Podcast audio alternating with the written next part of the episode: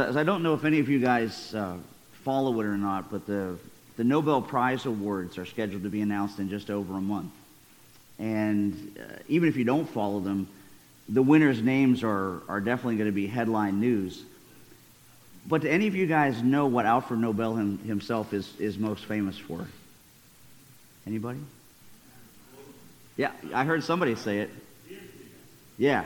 Yeah, he's actually most famous for his experimentation with explosives and his invention of dynamite, uh, which he, he wrote it one time. He said he hoped would be used primarily uh, to clear out rocks and, and trees for the purpose of building bridges and, and roads, but one that he also admitted he knew would be a dangerous weapon of war and destruction in the wrong hands.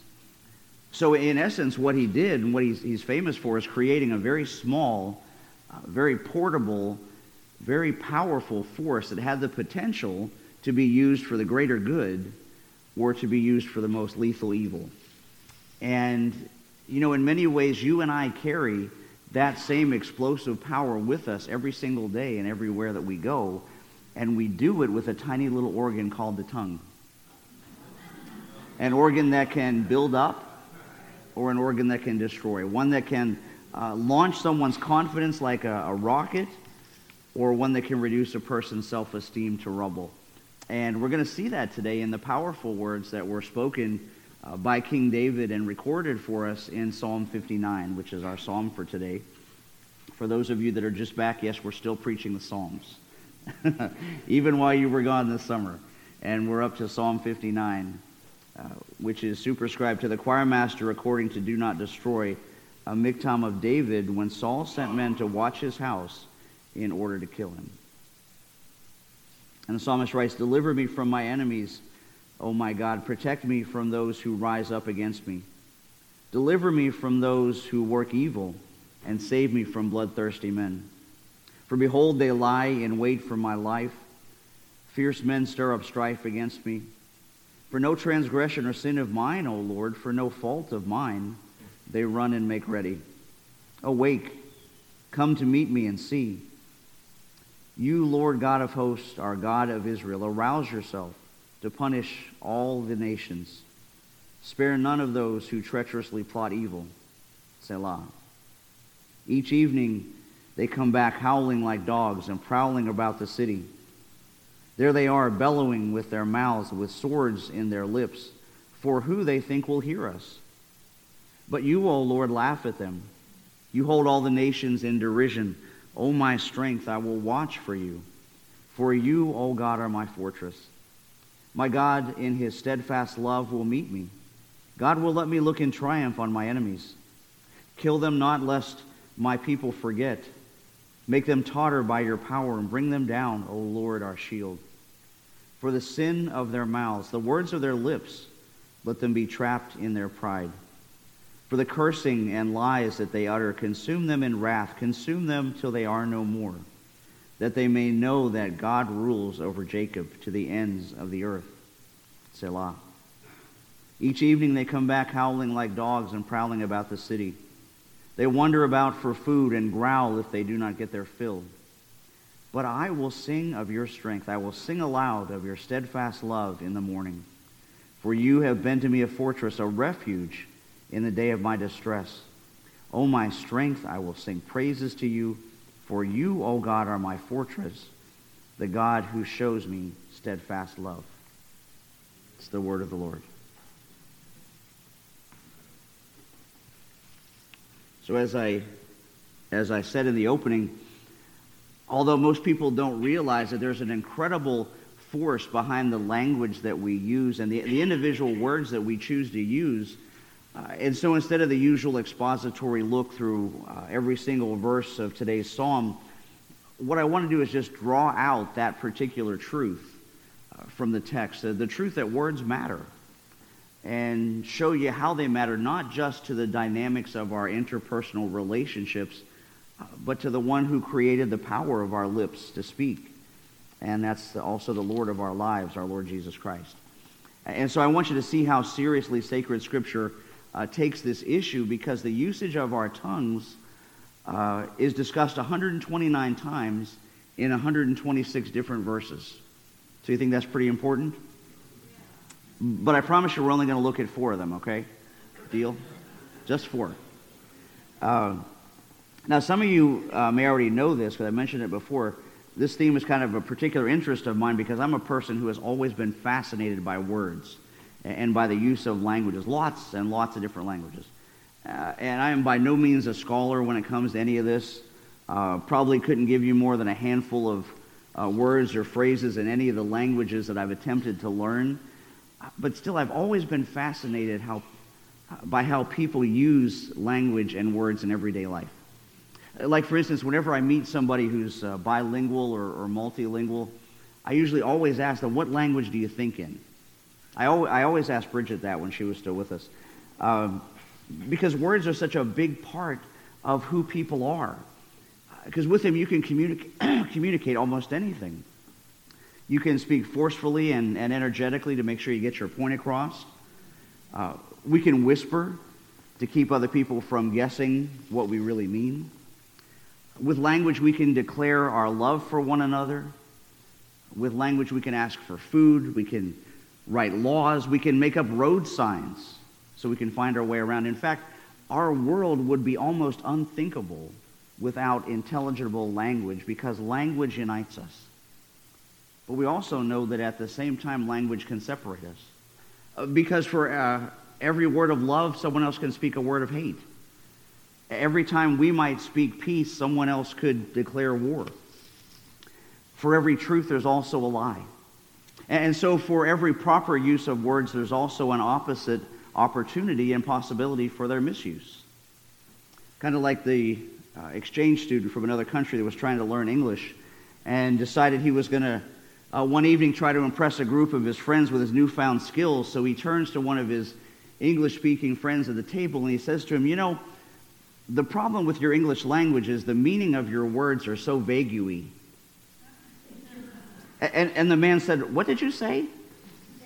So he repeated, he said, The meaning of your words are too vague And his friend said, No, no, no, no, no.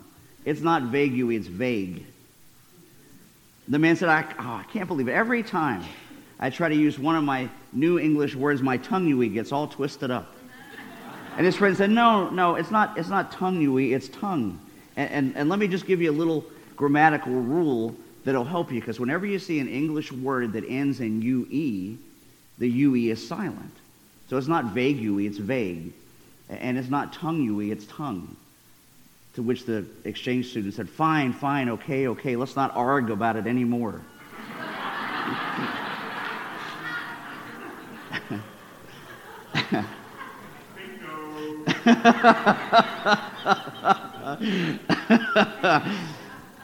that sounds like he needed to go back to English class, right?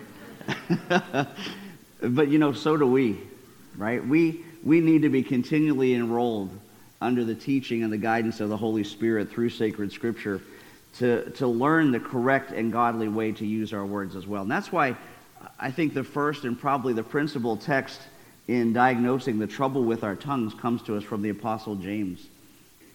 James, who wrote uh, in chapter 3, beginning in verse 2, For we all stumble in many ways, and if anyone does not stumble in what he says, he is a perfect man, able also to bridle his whole body. If we put bits into the mouths of horses so they obey us, we guide their whole bodies as well. Or look at ships also. Though they are so large and they are driven by strong winds, they are guided by a very small rudder wherever the will of the pilot directs. So also the tongue is a small member, yet it boasts of great things. How great a forest is set ablaze by such a small fire. And the tongue is a fire, a world of unrighteousness. The tongue is set among our members, staining the whole body, setting on fire the entire course of life, and set on fire by hell. So James is saying, you know, the tongue is, is small, it's tiny, but because it's tiny, we think it's insignificant. But just like a small stick of dynamite, it has tremendous power. Uh, or just like the, the bit that you put into a horse's mouth, right? Uh, where you've got this, this huge stallion, 2,000, 3,000 pound stallion, and then you put a little 95 pound jockey on his back. Right? But the jockey can control the full power of that horse just by that little piece of metal stuck strategically over his tongue. And likewise, our tongue controls our direction, and just even a little word or a little phrase can influence the total path of a life. Or, or think about a huge ocean liner. What about those cruise ships you go on, Dad, right? Uh, thou- well, they weigh thousands of tons, but they're directed by a small little rudder. Right? And even the roughest seas and the strongest storms, uh, when they come up, they're still guiding by that little rubber on the sh- rudder, rudder, easy for me to say, on the ship. Got to get my words straight. Or how about imagine, uh, as James said, a majestic forest with tall, beautiful trees. And now imagine in one minute the whole thing goes up in smoke and is completely destroyed by a tiny little match carelessly tossed to the side. Because it only takes a little spark to start a fire, right? And the Bible says our tongues can destroy just exactly that same way. And I think that, that leads very naturally into the, the second prong of, of this attack of the Bible and the problem of our tongues.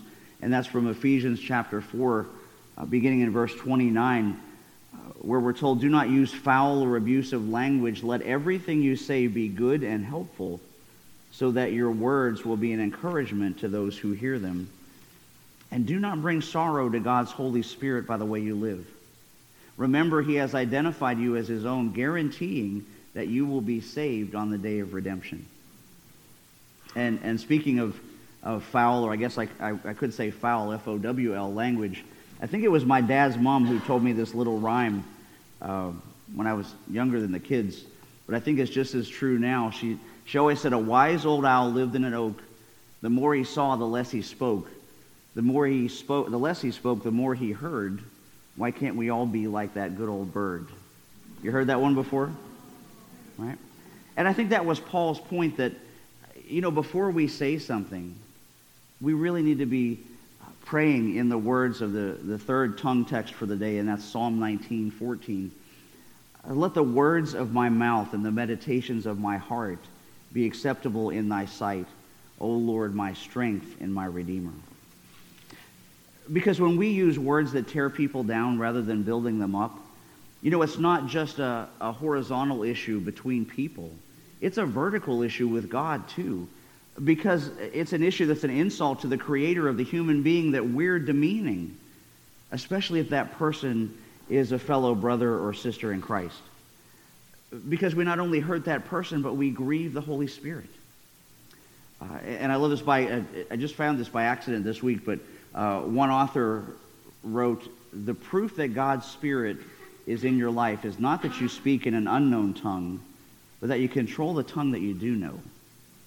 And when I, I read that, that just blew me away, right? The, the proof that God's Spirit is in your life is not that you speak in an unknown tongue, like our, our charismatic brothers and sisters speaking in tongues, but that you control the tongue that you do know. Incredible. And, and, and, you know, that's true no matter what time or, or no matter what place or no matter what culture uh, you're a part of. It. As another one of those old sayings from my childhood goes, the, the boneless tongue so small and weak can crush and kill, declares the Greek. The tongue destroys a greater horde, the Turks assert, than does the sword. The tongue can speak, say the Chinese, a word whose speed outstrips the steed. While Arab sages long impart the tongue's great storehouse is the heart. From Hebrew wisdom the maxim sprung, though feet should slip, ne'er let the tongue. The sacred writer crowns the whole who keeps his tongue doth keep his soul. Which takes me to my fourth example and quickly back to the book of James. That says, With it, with the, the tongue we bless our Lord and Father, and with it we curse people who are made in the likeness of God. And from the same mouth come blessing and cursing. My brothers, these things ought not be so. Does a spring pour forth from the same opening both fresh and salt water?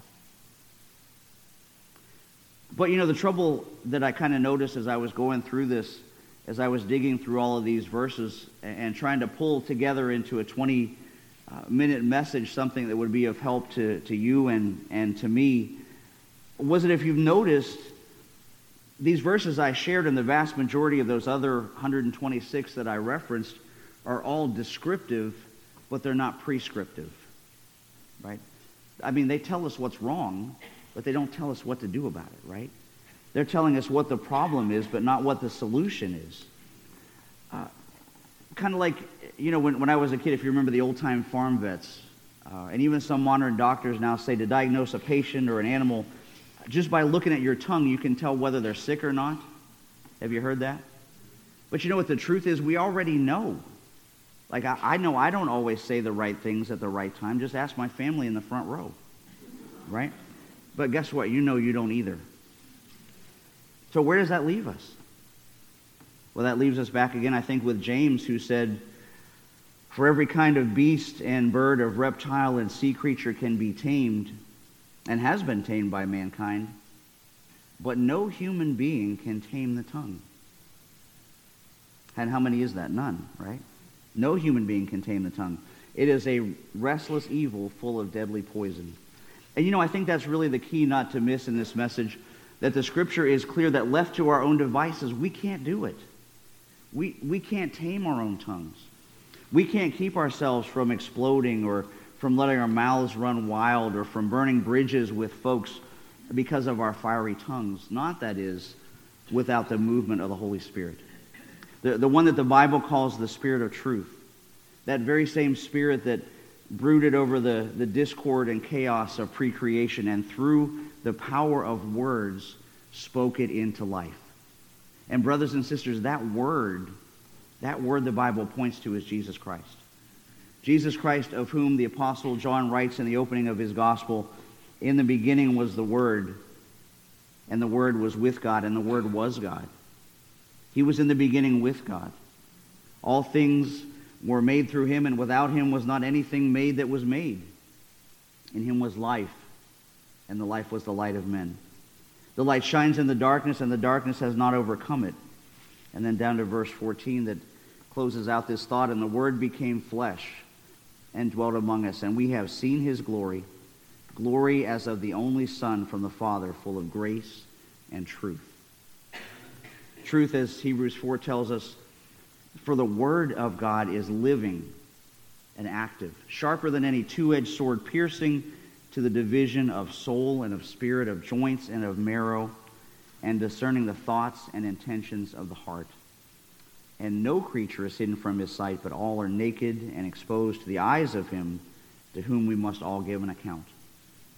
An account that you and I will have to give one day to Jesus for what the Bible says is every idle word that we speak. And that's a scary thought. Because as Jesus said in Matthew 12 34, for out of the abundance of the heart, the mouth speaks. So, in other words, what comes out is what you're full of in here. And you know, for some folks, that's going to seem like a tongue lashing because what Christ is saying is you, you can't control your tongue without your presence in my heart. And then by extension, that means that those folks that can never seem to get a grip on their mouths, those folks that fill the air with a constant barrage of bad language and, and brutal, hurtful words may, may possibly have a heart that's never been fully filled with the wholeness that only a relationship with Jesus Christ can bring. And so if that's you today, or, or if that's me, whether we need to be filled for the first time or just topped off on our road to sanctification, today is the day. Right now is the time. And all you have to do is, is pray, Speak, Lord, for your servant is listening. Listening for those words that we share together in the liturgy, my son or my daughter, you're forgiven. So do you hear that today? Do you hear Christ speaking? Speaking through his word and, and through our songs of worship and, and through the exposition of preaching. Uh, and not because of or, or in spite of any skill that, that Pastor John or I have or the lack of it, because uh, no pastor, uh, no worship leader that has ever lived can be eloquent enough to save a single soul. I wish we could be. We just have the privilege to be the mouthpiece and to speak the words. It's the Spirit that does the work. That's the real promise. That's the promise of God's word that he, that he says of his own word in Isaiah 55. He says in Isaiah 55, 11, So shall my word be that goes out from my mouth. It shall not return to me empty but it shall accomplish that which I purpose and shall succeed in the thing for which I sent it. You know, that's a comfort.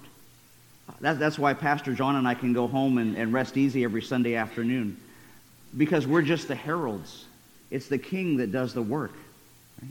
Like uh, Martin Luther said in his sermon to his uh, Wittenberg parishioners in March of 1522, he said, I can drive no man to heaven or beat him into it with a club. I cannot, nor should I force anyone to have faith. The Word created heaven and earth and all things, and the Word must do this thing, and that's the work of conversion as well. And so I love how he finished that. He said, I, I simply taught and preached and wrote God's Word. Otherwise, I did nothing. And while I slept or drank Wittenberg beer with my friends, the Word was at work. I did nothing. The Word did everything. And you know, it's still the same today. That's why Jesus said in John 10 27, My sheep hear my voice, and I know them, and they follow me, and I give them eternal life, and they will never perish, and no one will snatch them out of my hand. And so I appeal to you today in his name receive his word, hear his voice. Don't come to his table today trusting in your own cleverness, professing your own spiritual accomplishments. Just come recognizing that you need Jesus. That you and, and I and all of us need to hear again uh, his offer of pardon. His offer of pardon to cover the profanity that we so easily produce. His offer of pardon uh, to cover the, the washing of his word that we need to cleanse the, the sour words that we so often speak. That washing that we need that comes about by the explosive power of conversion to demolish the mountains of hurt that we've so often spoken into existence. And we need the work of the Holy Spirit to tame these tongues of ours so that we can approach this table today and truly, truly taste and see that the Lord is good. Amen. Let's pray together.